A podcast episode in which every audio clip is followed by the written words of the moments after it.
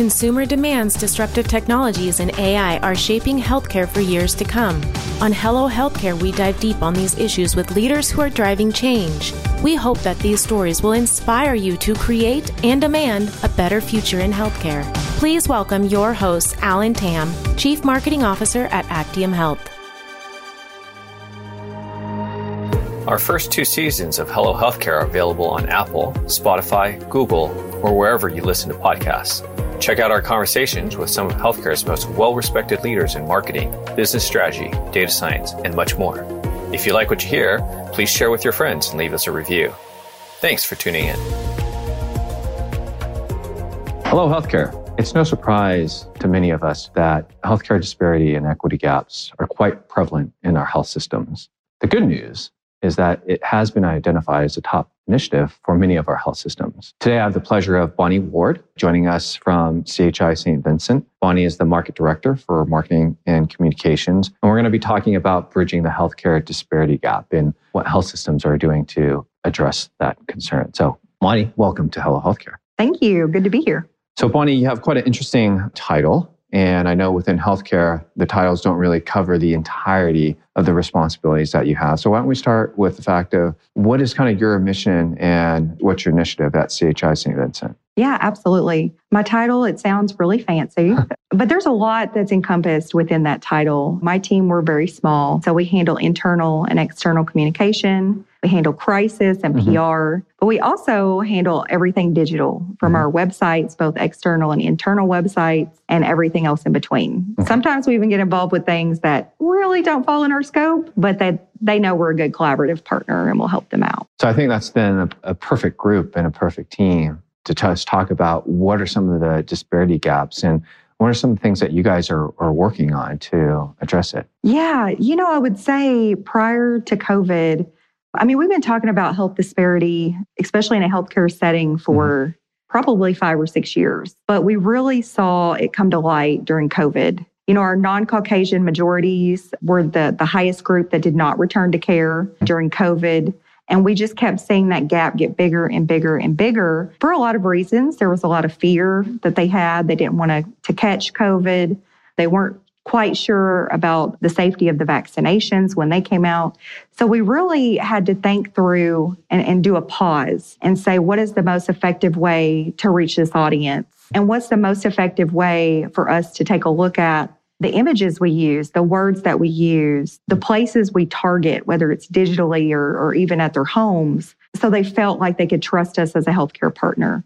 And so we really started that journey a couple of years ago to, to start to bridge that gap. That's interesting. I mean, getting to the root of the problem, what have you learned in terms of where does this mistrust come from? Why haven't they received the messages that, say, Caucasians have that alleviate that fear? What have you learned from that research? One of the big things that we learned is it wasn't that they weren't receiving the same information. They didn't receive the information where it looked like them. So they didn't really identify with the topic. So that's where my team, we did a, a very large brainstorming session and we even pulled in some focus groups from our social channels, even our friend groups, African American and Spanish physicians mm-hmm. that were within our practice. And we just asked them, what is a good way to reach this audience? How can right. we make them feel and understand the message from a personal point of view. So, yeah, we really started with focus groups where we started just testing pictures and words that hmm. we used. And that's really where it began.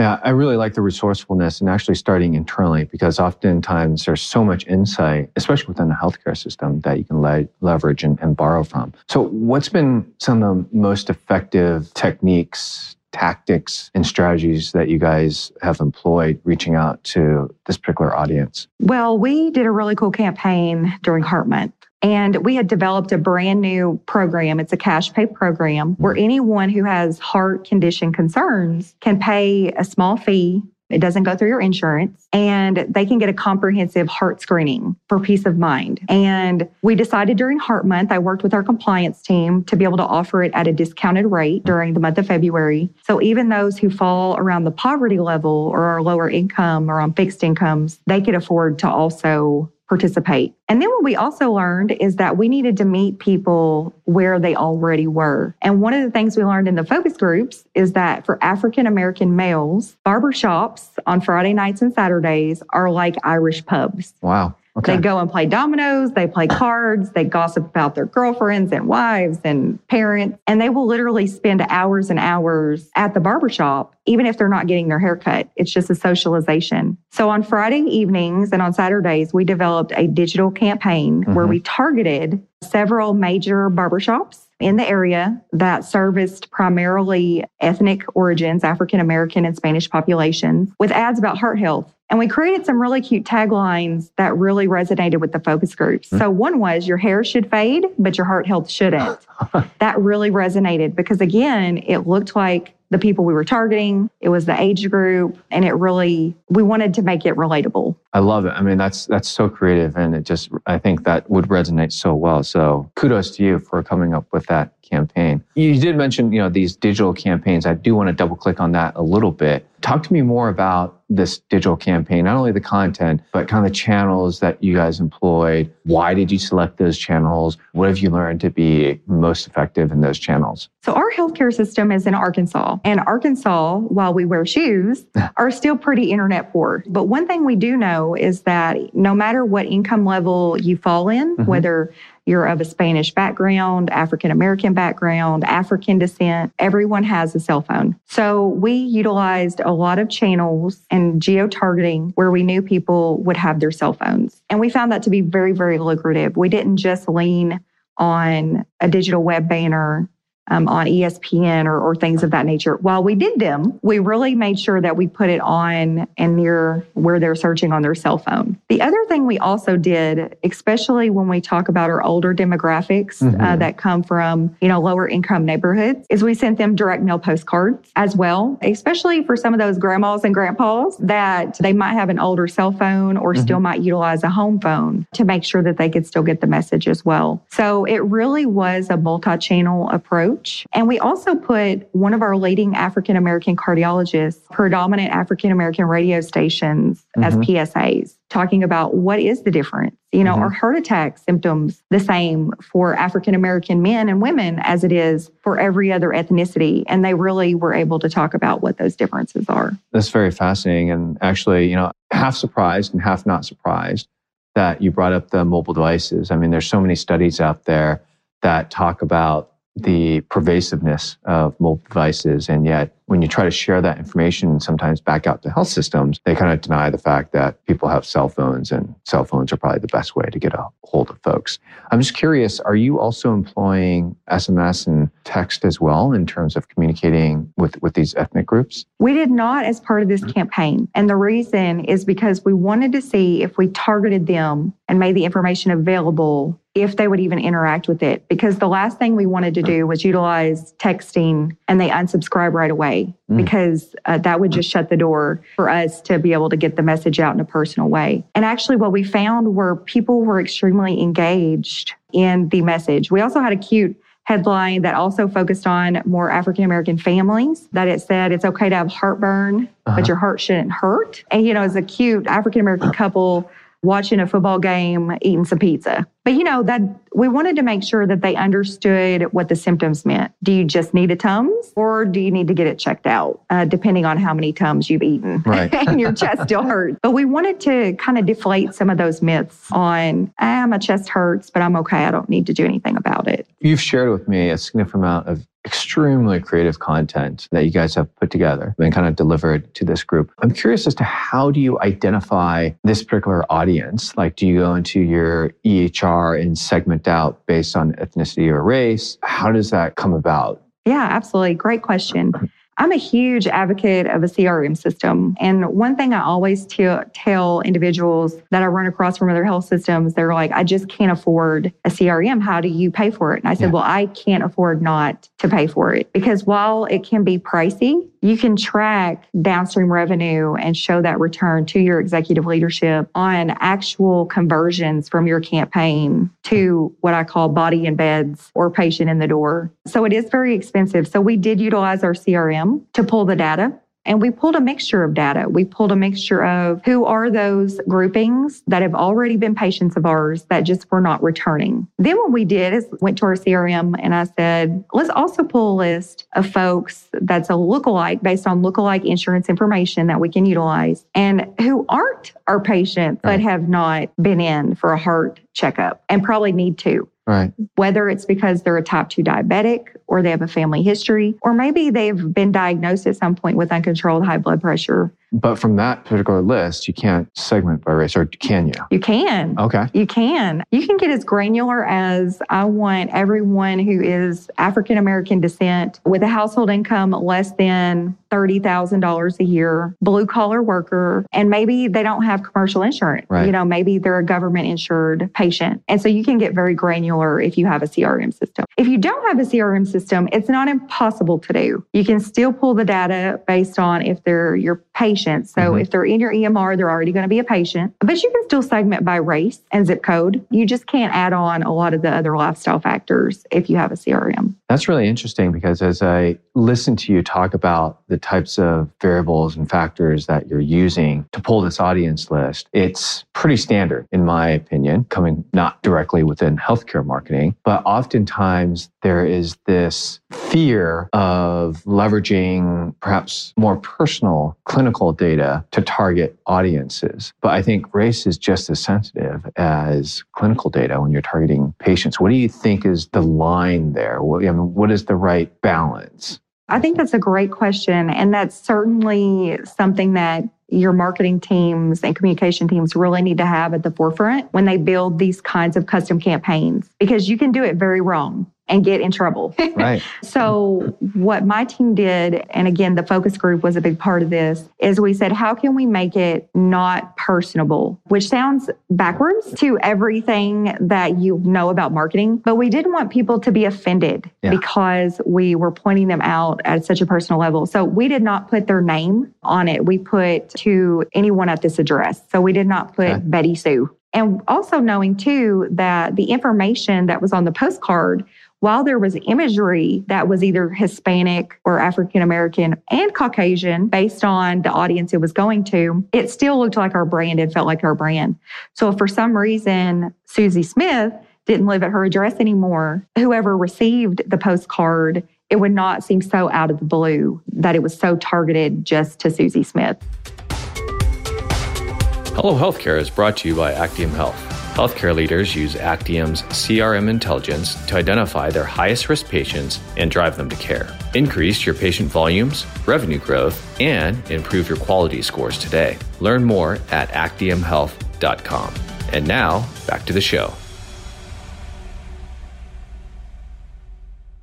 So, based on what I'm hearing and understanding, it's not so much about how that audience list is comprised and how you're targeting, but really in the delivery of the content. And that's really where the rubber hits the road and where the magic happens.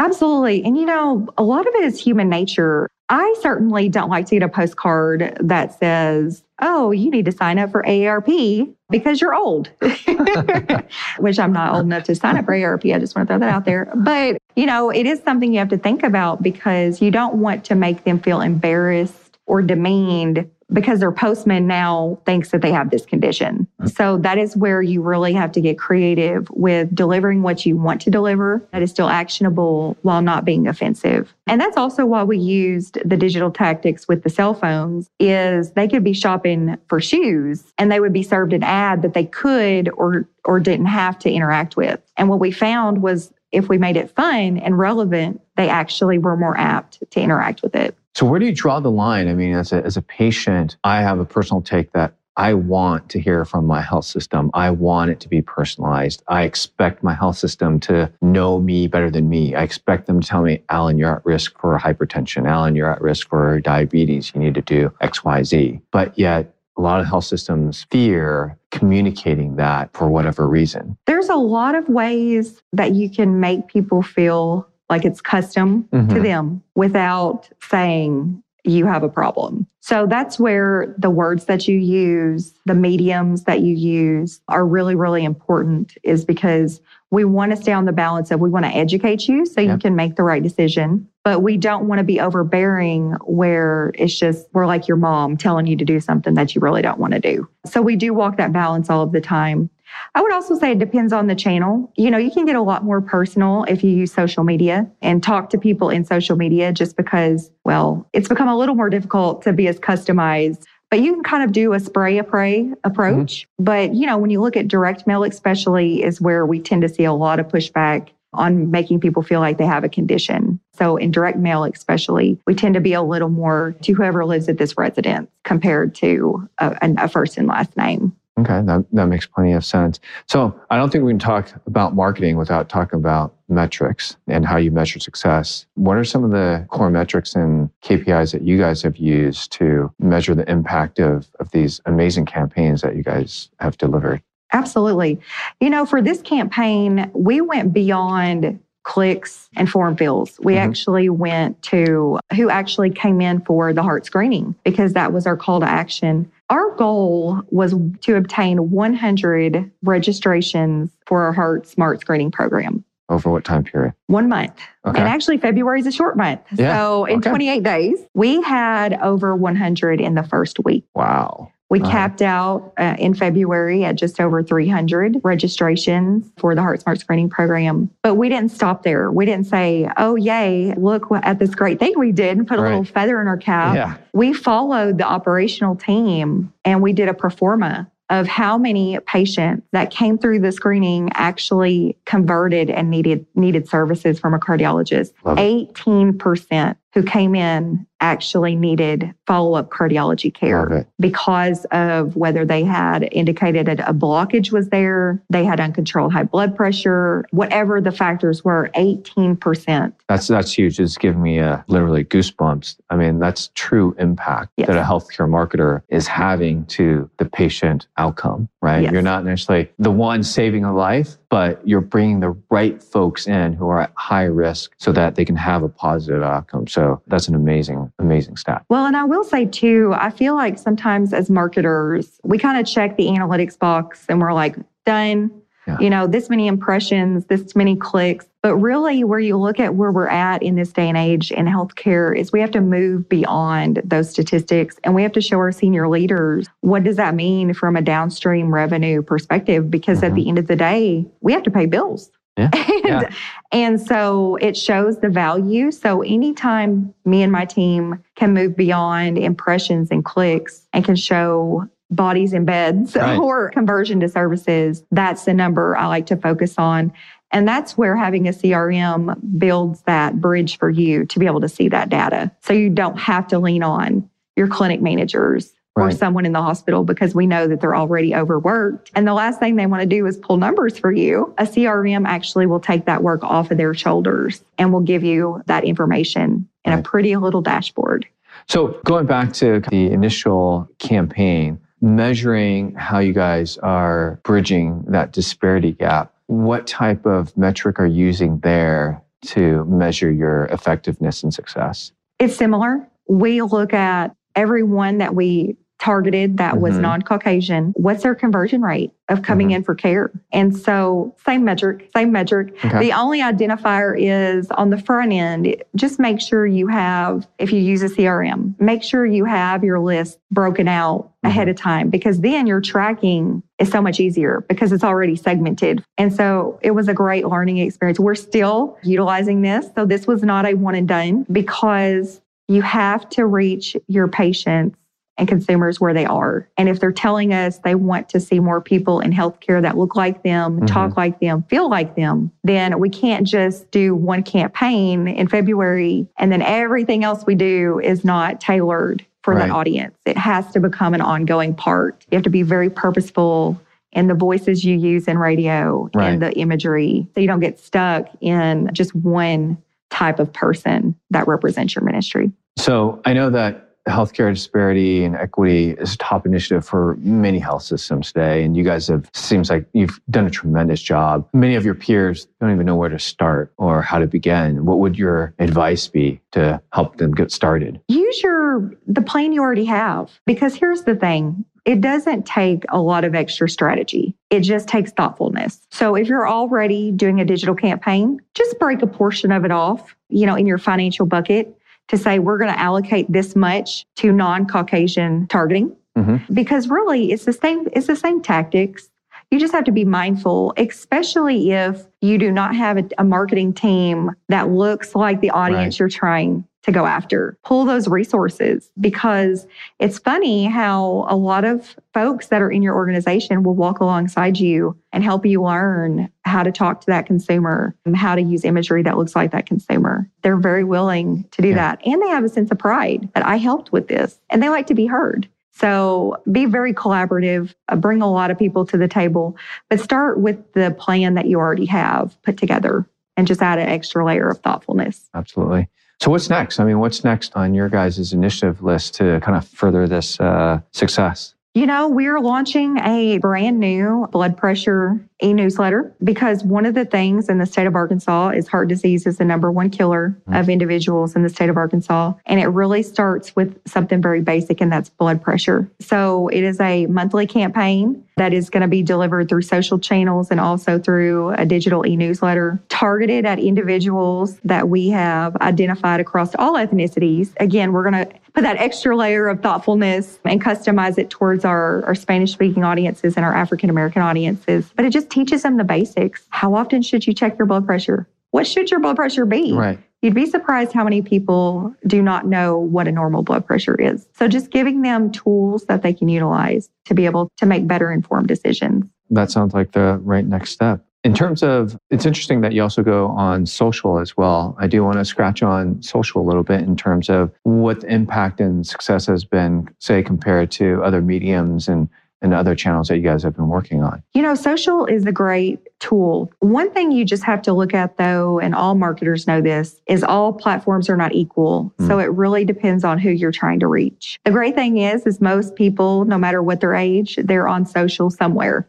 And so I would start and offer support to those teams to say, know who your current followers are mm. on those social channels, know where they're going, mm-hmm. look at the research for your area and then think of some out of the box opportunities because not going to lie, you know, Facebook can make it, they've made it a little more difficult to do some, you know, hyper segmentation. So we've had to look at some alternate opportunities to really do some health disparity work in a social landscape. But frequency, frequency, frequency, frequency. Just because you don't see huge engagement doesn't mean that people are not interacting with your content. So, right. Again, I think you have to ask yourself, what's the goal? What am I trying at the end of the day to really help solve this problem? Bonnie, thank you so much. I really enjoyed this conversation. I think it's definitely been super enlightening for me to hear it directly from you in terms of some of the key strategies and tactics that you guys have used to bridge that healthcare disparity. To our audience, who may want to learn more, or pick your brain on really cool ideas for content and the campaigns, what's the best way for them to get a hold of you?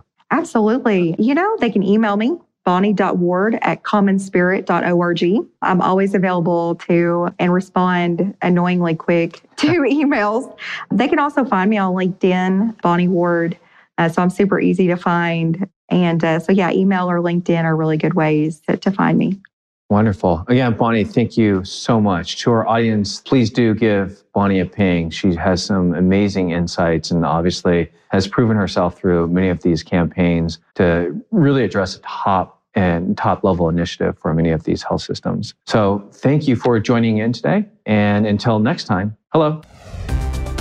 Thanks again for tuning in to Hello Healthcare. If you like what you heard, we appreciate a review on Apple, Spotify, or wherever you're listening. You and your feedback fuel us. This conversation is brought to you by Actium Health. To get the latest on what these healthcare leaders are saying, subscribe on HelloHealthcare.com. Thanks. And when we see you next time, hello.